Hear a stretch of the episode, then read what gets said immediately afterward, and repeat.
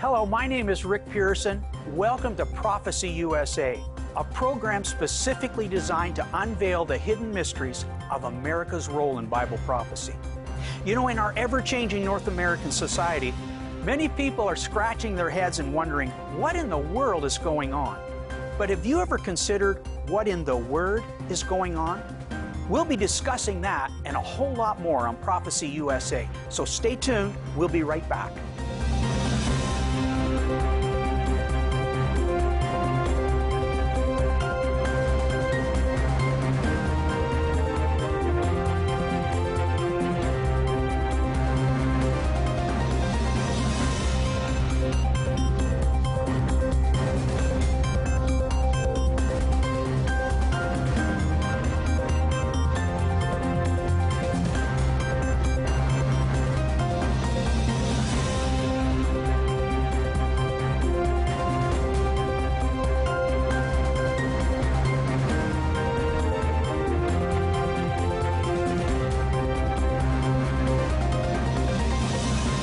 Welcome back.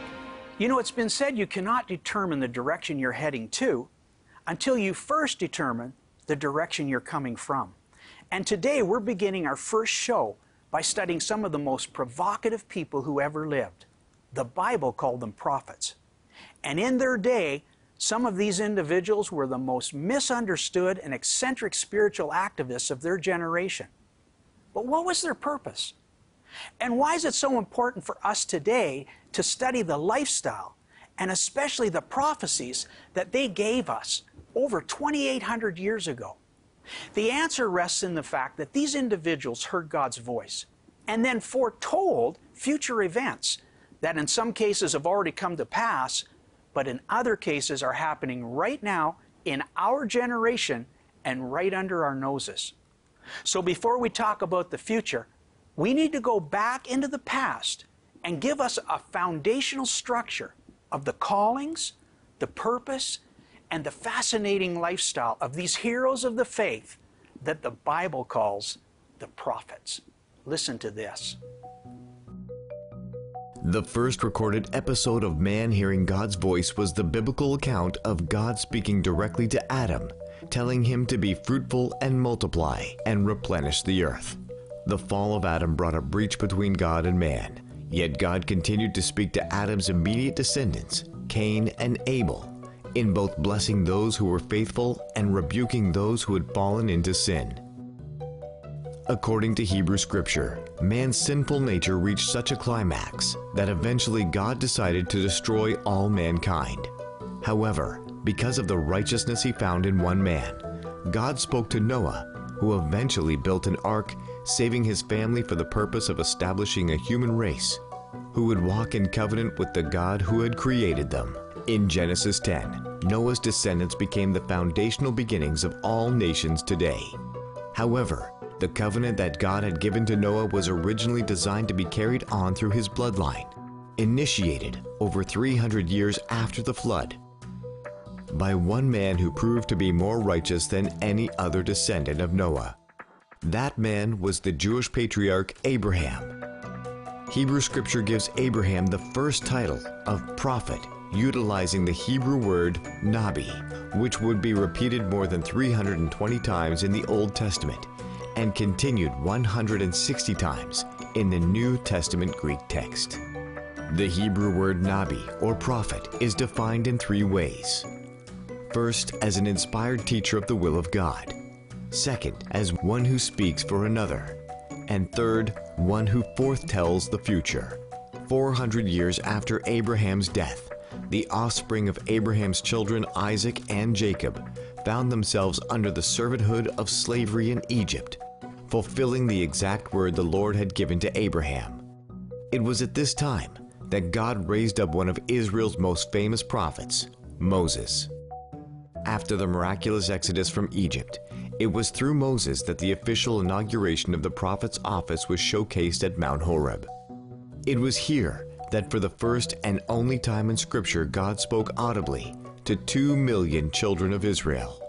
However, due to the people's fearful response of asking God not to speak directly to them lest we die, God officiated the office of prophet for the remainder of humanity From that time forward, the Lord promised to raise up prophets like unto Moses, and to put his words into their mouths, so the prophet shall speak to the people all that I shall command him. In this sense, the word spoken by God was identified as the Hebrew word gala, to uncover, or the Greek word apocalyptian, to unveil, of which we get the English word revelation from. The Lord would therefore equip his prophets with a divine disclosure or spoken word as it relates to nations, future events, or personal direction. Perhaps this is why Deuteronomy twenty-nine twenty-nine states, "The secret things belong to the Lord, but the things he reveals unto us belong to us and to our children." Amos said, "Surely the Lord will do nothing unless he reveal it first to his servants, the prophets." Although the Lord will do nothing unless he reveal it to his servants, the prophets, I find it fascinating that Scripture also laid down strict guidelines for how these prophets inquired of the Lord in order to hear his voice. In the Hebrew protocol, the prophets, as well as the children of Israel, were forbidden to become fortune tellers, utilizing divination or an observer of times, or an enchanter or a witch, or a charmer, or a consulter with familiar spirits, which is a medium. They couldn't be a wizard or a necromancer. That means speaking to the dead. This is all found in Deuteronomy eighteen, nine through eleven. All the other pagan nations did these practices, but the Hebrew prophets were to be only directed by God's voice to go forth and tell what the Lord had spoken. They were forth tellers, and were forbidden to be hired or specifically reimbursed for the words that they spoke. In other words, true prophets do it for free. Their only motivation, as Apostle Paul stated, is to work out their own salvation in fear and trembling before the God who had called them. You know, Matthew twenty-two fourteen states, "Many are called, but few are chosen." But in the prophet's world, though many were called, most often they were reluctantly drafted into the prophetic ministry. Abraham Herschel, a prominent Jewish theologian, states that prophets must have been shattered by some cataclysmic experience in order to shatter others. In other words, many times these common men were not even seeking to hear from God, but rather God manifested himself to them in such dramatic ways that it left them compelled to deliver his sure word of prophecy to his people. They were just ordinary people like you and me who had a supernatural experience with an extraordinary God, specifically the great I Am. In approximately sixteen hundred B C, Moses was called by God revealing himself through a burning bush experience. However, God's assignment to Moses to go and deliver the children of Israel from the Egyptian slavery was met with Moses pleading, "Oh, my Lord, please send someone else." You know, the call to the prophetic ministry showcased the most demonstrative anxiety of any office in God's spiritual kingdom. Similar to Moses, all four major prophets in Hebrew text responded with fear and trembling at their initial calling. In seven fifty B C, an angel appeared to Isaiah, who reluctantly stated, "Lord, I'm a man of unclean lips." one hundred twenty years later, Jeremiah pleaded with another angel, "But I'm too young. Don't send me." During the Babylonian captivity, between six twenty and five thirty-nine B C, the prophet Ezekiel literally fell to his face and could hardly move after the Lord spoke to him. During that same time period, after having multiple experiences with God, the prophet Daniel stated, "My spirit within me was anxious, and the visions of my head alarmed me to the point that my color changed, but I kept the matter in my heart." The manifest presence of God, the task at hand, or the human insecurity of failing to deliver God's spoken word all played a part in the prophet's reluctance to fulfill their tasks. These prophets were amazing people. So don't go away. We have a lot more to learn after this short break.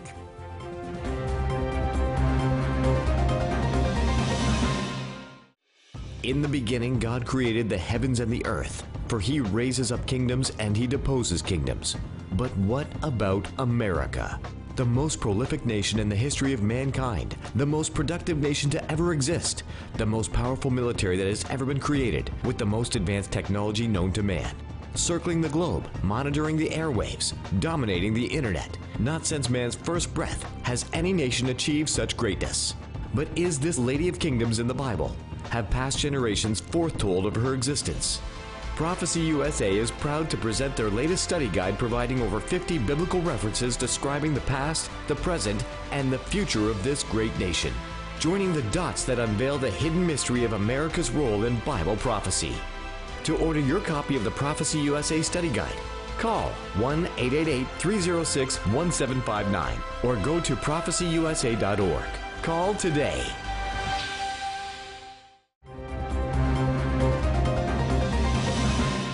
Welcome back to Prophecy U S A. You know, we just learned that many prophets were reluctant to fulfill their callings. Now, the Hebrew word masa means a load or burden, but its most significant use in the Old Testament was to describe the message that the Lord laid upon His servants, the prophets. The messages or burdens that the prophets received were directed towards nations and sometimes towards individuals. In many cases, due to the weight or the seriousness of the word given them, the prophets became overwhelmed. And many times, prophets were called to deliver a message that people just did not want to hear. However, the success of a prophetic ministry is not based on what people want to hear, but instead of what the Lord wants to say. In other words, prophets perform for an audience of one. Now, history details that the prophets came from different occupations. Some came from farmers, some came from businessmen, others were bakers. And although they were just common among men, the prophets' initial encounters with God prepared them to release God's timely word within their generation and fulfill His purposes, which Scripture states is ordained before the foundations of the world. Now, that statement, ordained before the foundations of the world, is most evident when God told the young prophet Jeremiah in six thirty B C, "Jeremiah, before I formed thee in the womb, I knew you. And before you were born, I consecrated you and ordained you a prophet unto the nations." In this statement, God is revealing to us that He also knew you before you were born. You are not a mistake. You might have been born into a situation that was not convenient timing for your mother or father, but I have good news for you. God wanted you born. He called you forth from the foundations of the earth through the flesh and blood of your parents, and God knows the divine plan and purpose for your life. But the question is, do you know that purpose? Are you aware of the prophetic time clock that God has placed you in this generation? You know, history shows us that God worked through the humanity or weakness of His prophets without destroying their individual personalities of expressions. And although prophets are mentioned in Scripture close to five hundred times, only sixteen prophets actually wrote their prophecies in the twenty-nine books of the Hebrew text. In some cases, the prophets wrote their own words, and in other cases, scribes penned their messages and the effects that they had on society. Of the sixteen prophetic books in Hebrew text, twelve come from minor prophets and four come from major prophets. Now, major prophets is a term used to indicate the amount of writing each prophet contributed to the Hebrew text. However, all prophets of God, whether minor or major, are considered of equal importance within Hebrew protocol. And the methods throughout Scripture that God spoke to the prophets came about in three different languages.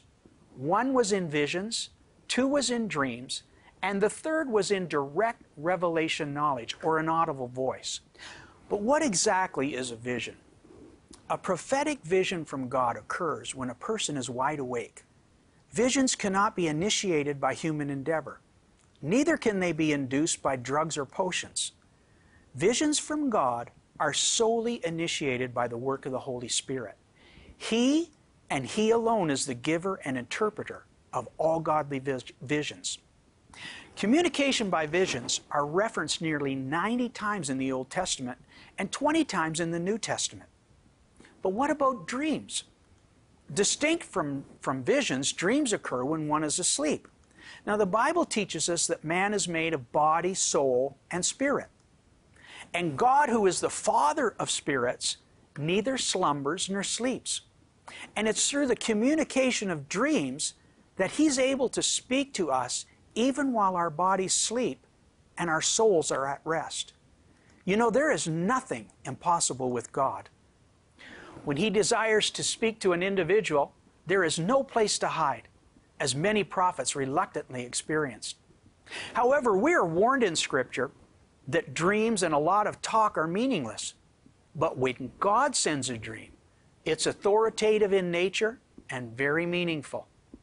Dreams were used by God to communicate to Joseph, to Daniel, to Jacob, and many more of His prophets.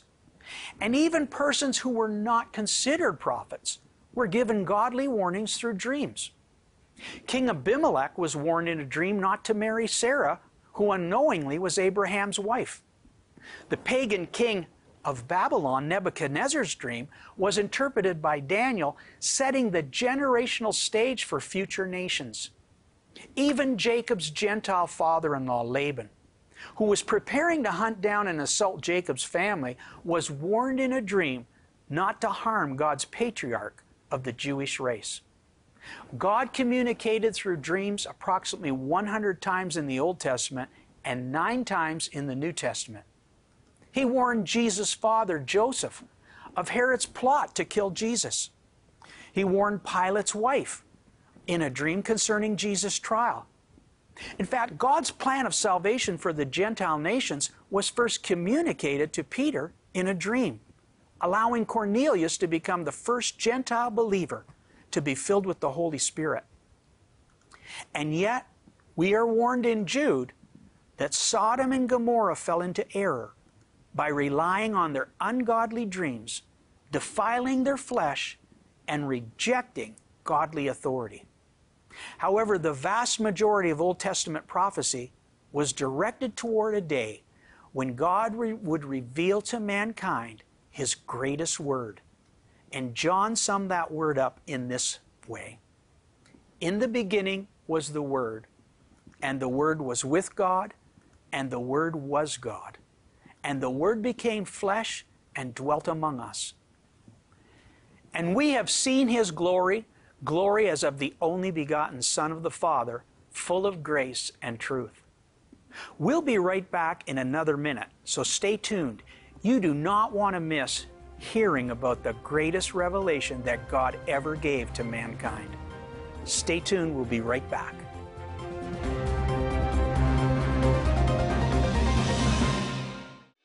In the beginning, God created the heavens and the earth, for He raises up kingdoms and He deposes kingdoms.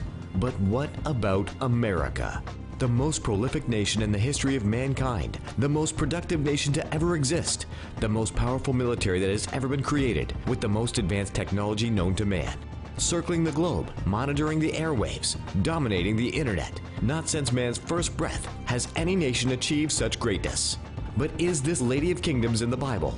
Have past generations foretold of her existence? Prophecy U S A is proud to present their latest study guide providing over fifty biblical references describing the past, the present, and the future of this great nation, joining the dots that unveil the hidden mystery of America's role in Bible prophecy. To order your copy of the Prophecy U S A study guide, call one eight eight eight, three zero six, one seven five nine or go to prophecy u s a dot org. Call today.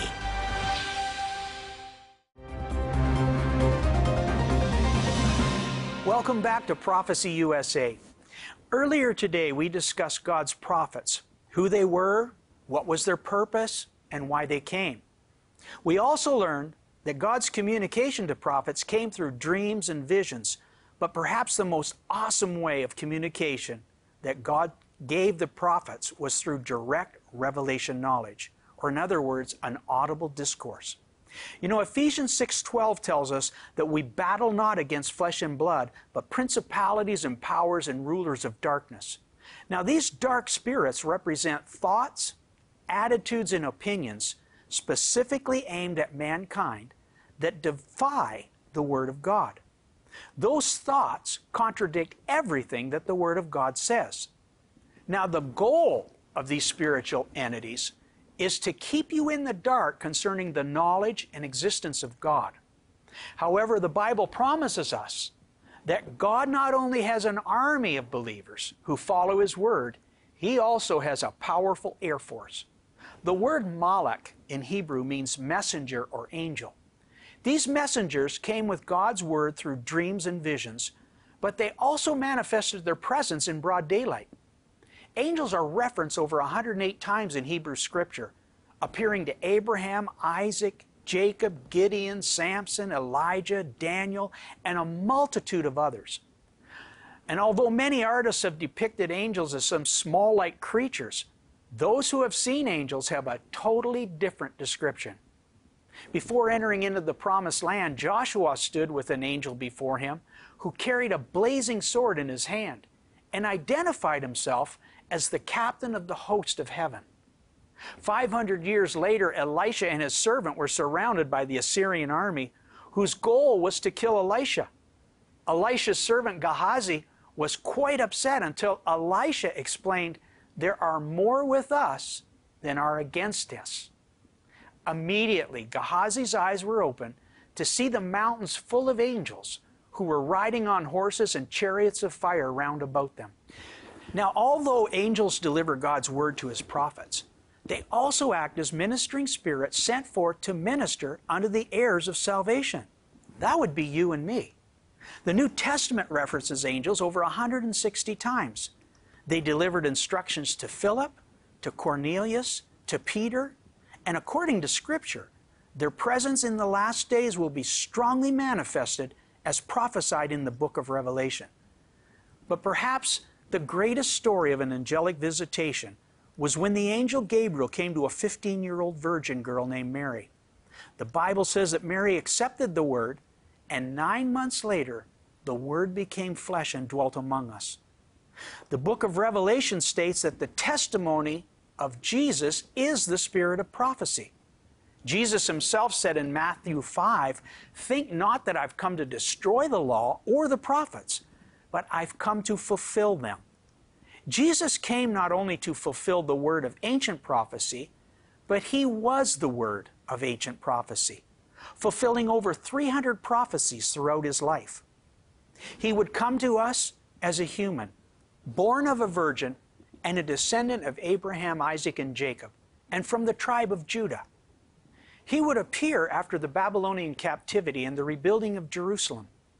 He would be born in a town called Bethlehem and called out of Egypt, just as Joseph, his father, had taken him.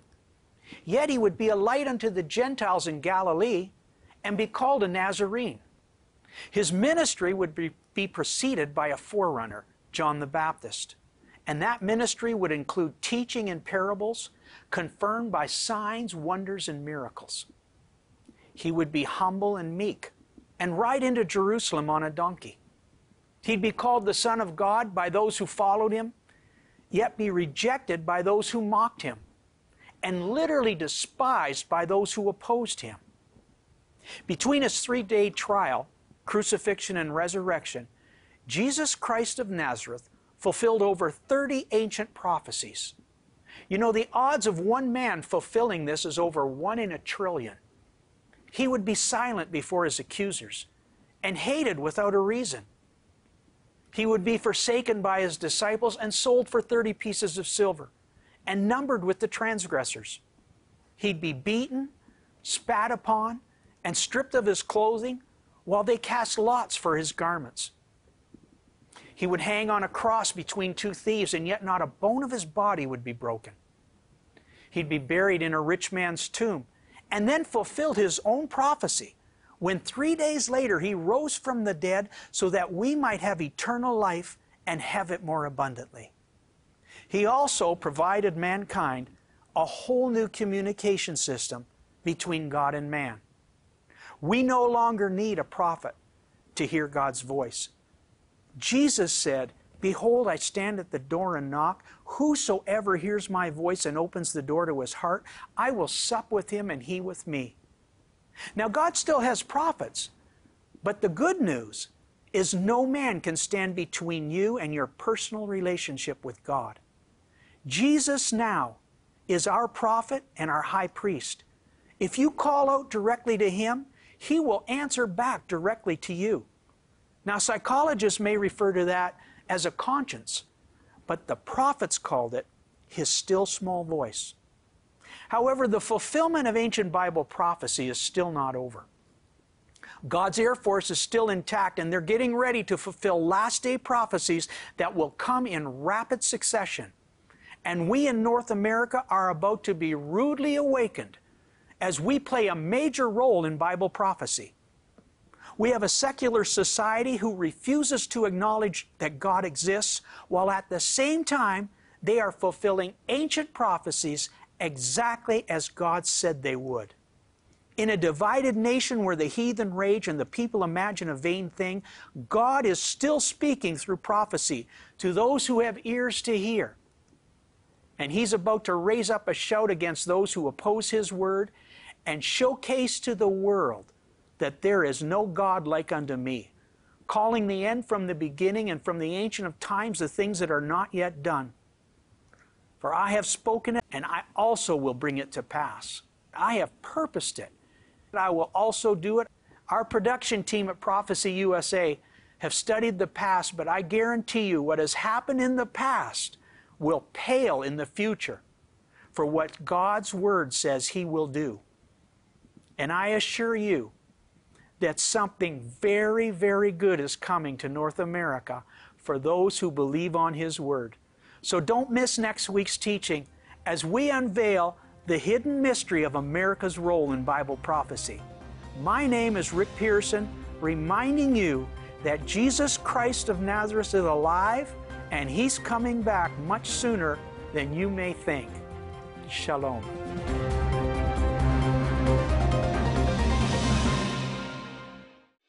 In the beginning, God created the heavens and the earth, for He raises up kingdoms and He deposes kingdoms. But what about America? The most prolific nation in the history of mankind, the most productive nation to ever exist, the most powerful military that has ever been created, with the most advanced technology known to man. Circling the globe, monitoring the airwaves, dominating the internet. Not since man's first breath has any nation achieved such greatness. But is this Lady of Kingdoms in the Bible? Have past generations foretold of her existence? Prophecy U S A is proud to present their latest study guide providing over fifty biblical references describing the past, the present, and the future of this great nation. Joining the dots that unveil the hidden mystery of America's role in Bible prophecy. To order your copy of the Prophecy U S A study guide, call one eight eight eight, three oh six, one seven five nine or go to prophecy u s a dot org.